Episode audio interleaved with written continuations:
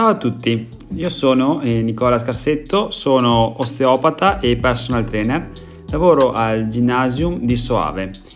Questo mese eh, ho trattato l'argomento delle cefalee, eh, analizzato da tre punti di vista, dal punto di vista dell'osteopatia e di cosa può fare l'osteopata, dal punto di vista dell'allenamento e di come può essere utile l'esercizio fisico e dal punto di vista dell'alimentazione con l'intervento di, della dottoressa Valentina Verzè.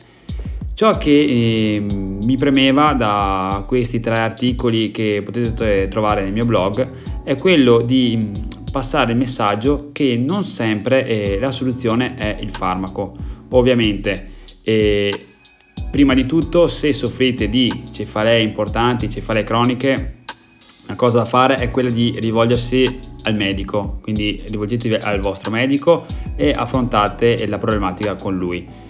Però se non ci sono problematiche alla base importante, eh, non sempre la soluzione quando abbiamo mal di testa è quella di assumere un farmaco classico antidolorifico.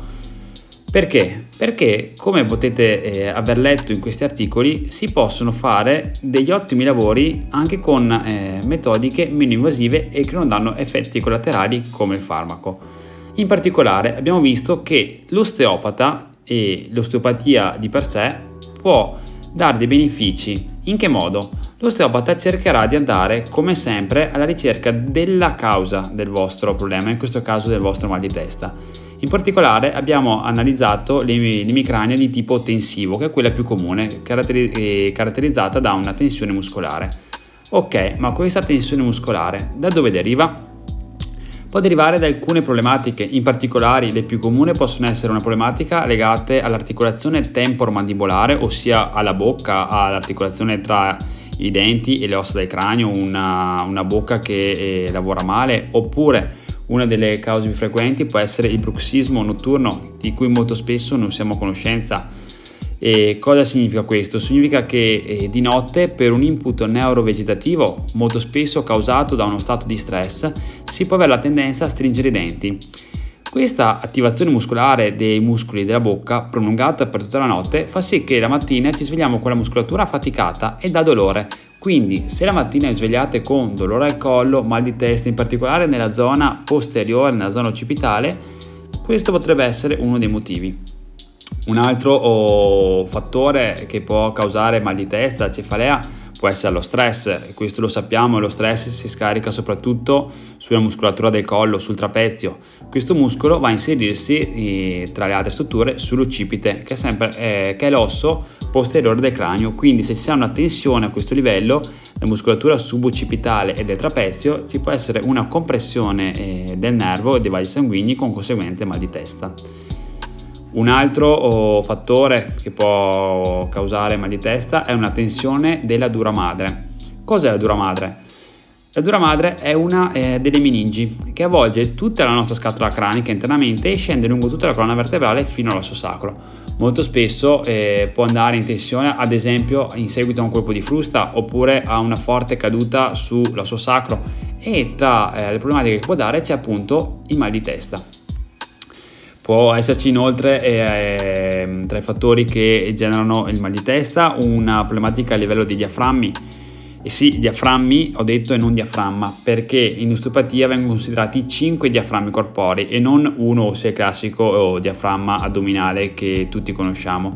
Se c'è una uh, tensione di queste strutture, in particolare di quello addominale di quello toracico, può esserci un'alterazione circolatoria, quindi con meno sangue che arriva al nostro cranio e di conseguenza una, può sfociare mal di testa. E inoltre un altro fattore può essere il ciclo mestruale, questo le ragazze purtroppo lo conosceranno bene, però anche sul ciclo mestruale si può agire senza l'intervento di un antidolorifico o di un farmaco, perché? Perché l'asse ipotalamo, ipofisi, utero, ovaio che regola eh, l'aspetto ginecologico si ritrova collegato con la dura madre di cui vi ho parlato prima. Quindi, agendo sulla dura madre, si può regolare un po' l'aspetto ginecologico e, di conseguenza il mal di testa legato al ciclo mestruale. In definitiva, tutto questo per dire cosa? Che l'osteopata può aiutarvi nella gestione del vostro mal di testa, può aiutarvi eh, lavorando sulle strutture craniali, quindi riducendo un po' le tensioni intracraniche e detensionando la dura madre, può fare un lavoro di riequilibrio dei diaframmi corporei, può migliorare la libertà di movimento delle articolazioni sacroiliache, in quanto l'osso sacro è strettamente collegato all'occipite attraverso la dura madre. Può inoltre l'osteopata migliorare la circolazione venosa intracranica, quindi migliorando la circolazione eh, venosa si avrà un beneficio anche dal punto di vista della sintomatologia dolorosa. Può ridurre le tensioni muscolari a livello cervicale, quindi tutte le tensioni soprattutto a livello suboccipitale, dei trapezi, comunque di muscolatura posteriore del collo, si possono fare degli ottimi lavori per ridurre queste tensioni, di conseguenza la compressione nervosa che ne consegue e ridurre eh, le tensioni muscolari legate alla masticazione. Questo è quello che può fare l'osteopata, ma non solo, anche l'esercizio fisico può essere di fondamentale importanza. So che molto spesso è normale se dobbiamo allenarci ma abbiamo mal di testa, la tentazione è quella di buttarci sul divano, prendere un farmaco e riposare. Però non avete mai notato che se provate ad allenarvi anche se avete mal di testa, vi ritroverete alla fine dell'allenamento che state molto meglio rispetto a quando avete iniziato? Perché questo succede?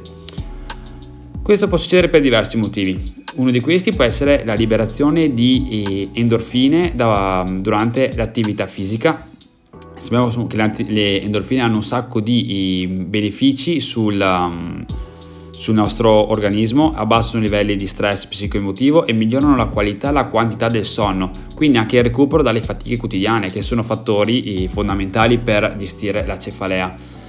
E inoltre, eh, avendo anche una visione osteopatica della, della questione, facendo attività aerobica eh, si ha un'attivazione importante del diaframma di cui vi ho parlato prima. Il diaframma è, è il muscolo principale eh, della respirazione.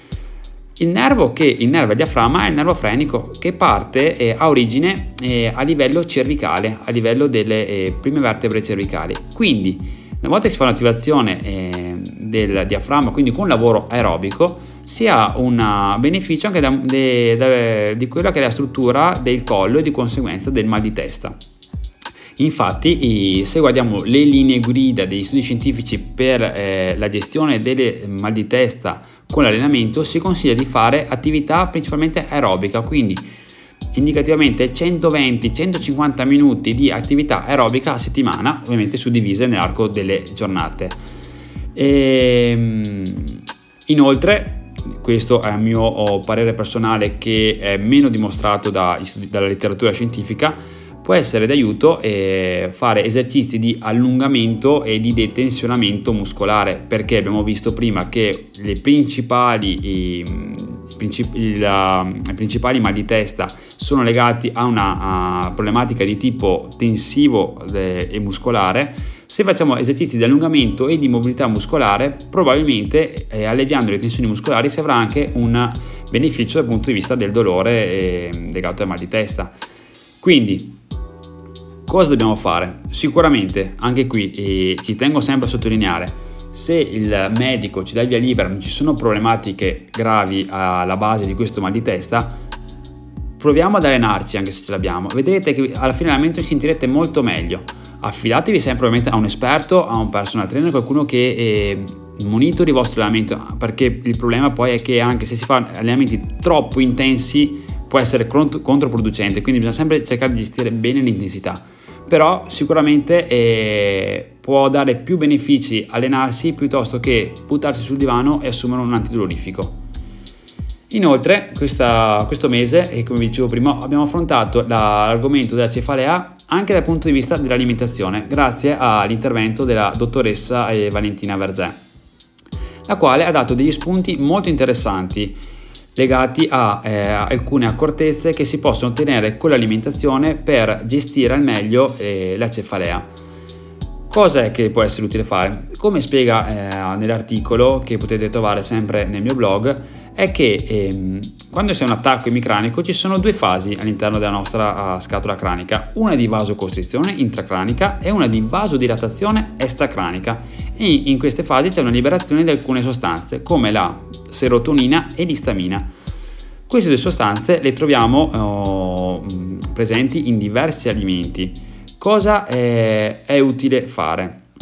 Per le persone che sono predisposte alla cefalea dovranno evitare alimenti eh, che contengono queste sostanze in uh, abbondante quantità e quindi che inducono la loro liberazione nel circolo sanguigno. Quindi cosa è bene evitare? È bene evitare alcolici e superalcolici, anche perché tutti quanti abbiamo provato che se esageriamo con l'alcol il giorno dopo abbiamo mal di testa.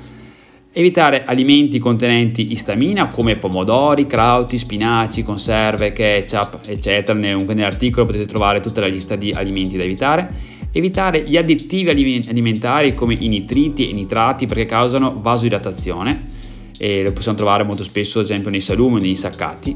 Evitare formaggi stagionati eh, come ad esempio la feta, mozzarella, parmigiano, cioccolato e caffeina, sempre da evitare, e dolcificanti. Sì, anche la cioccolata e caffeina. So che molto spesso si pensa che se siamo stanchi o mal di testa, eh, la cioccolato o il caffè ci può essere d'aiuto, invece non sempre è così. Inoltre, eh, per quanto riguarda la serotonina, che tutti quanti abbiamo sentito nominare come ormone della, della felicità, è fondamentale anche mantenerla in buona concentrazione, quindi che non sia a livelli troppo bassi.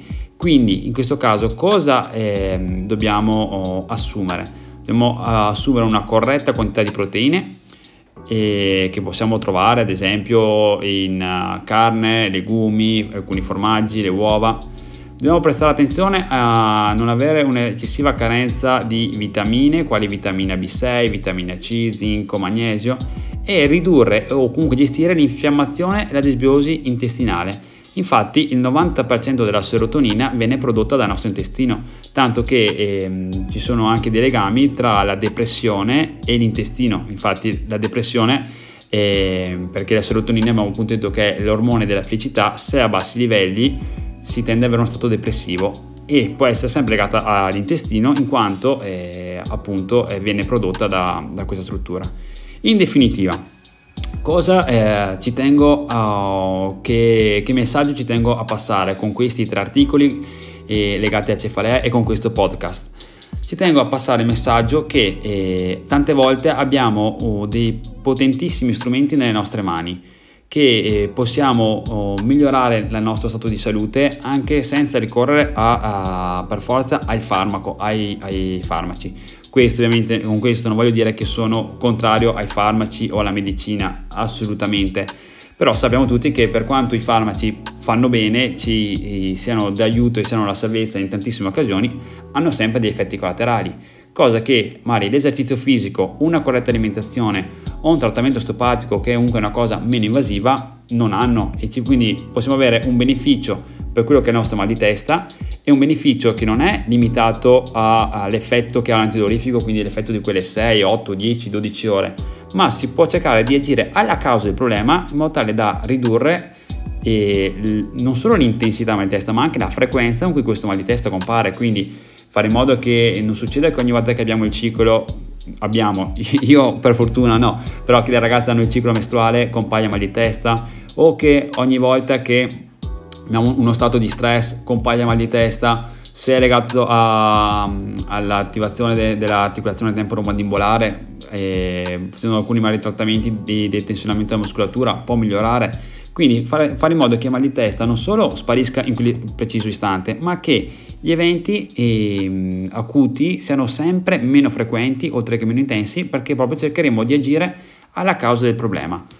Spero che mm, questo podcast sia d'aiuto nella gestione di questa problematica e come sempre per qualunque dubbio o perplessità non esitate a contattarmi.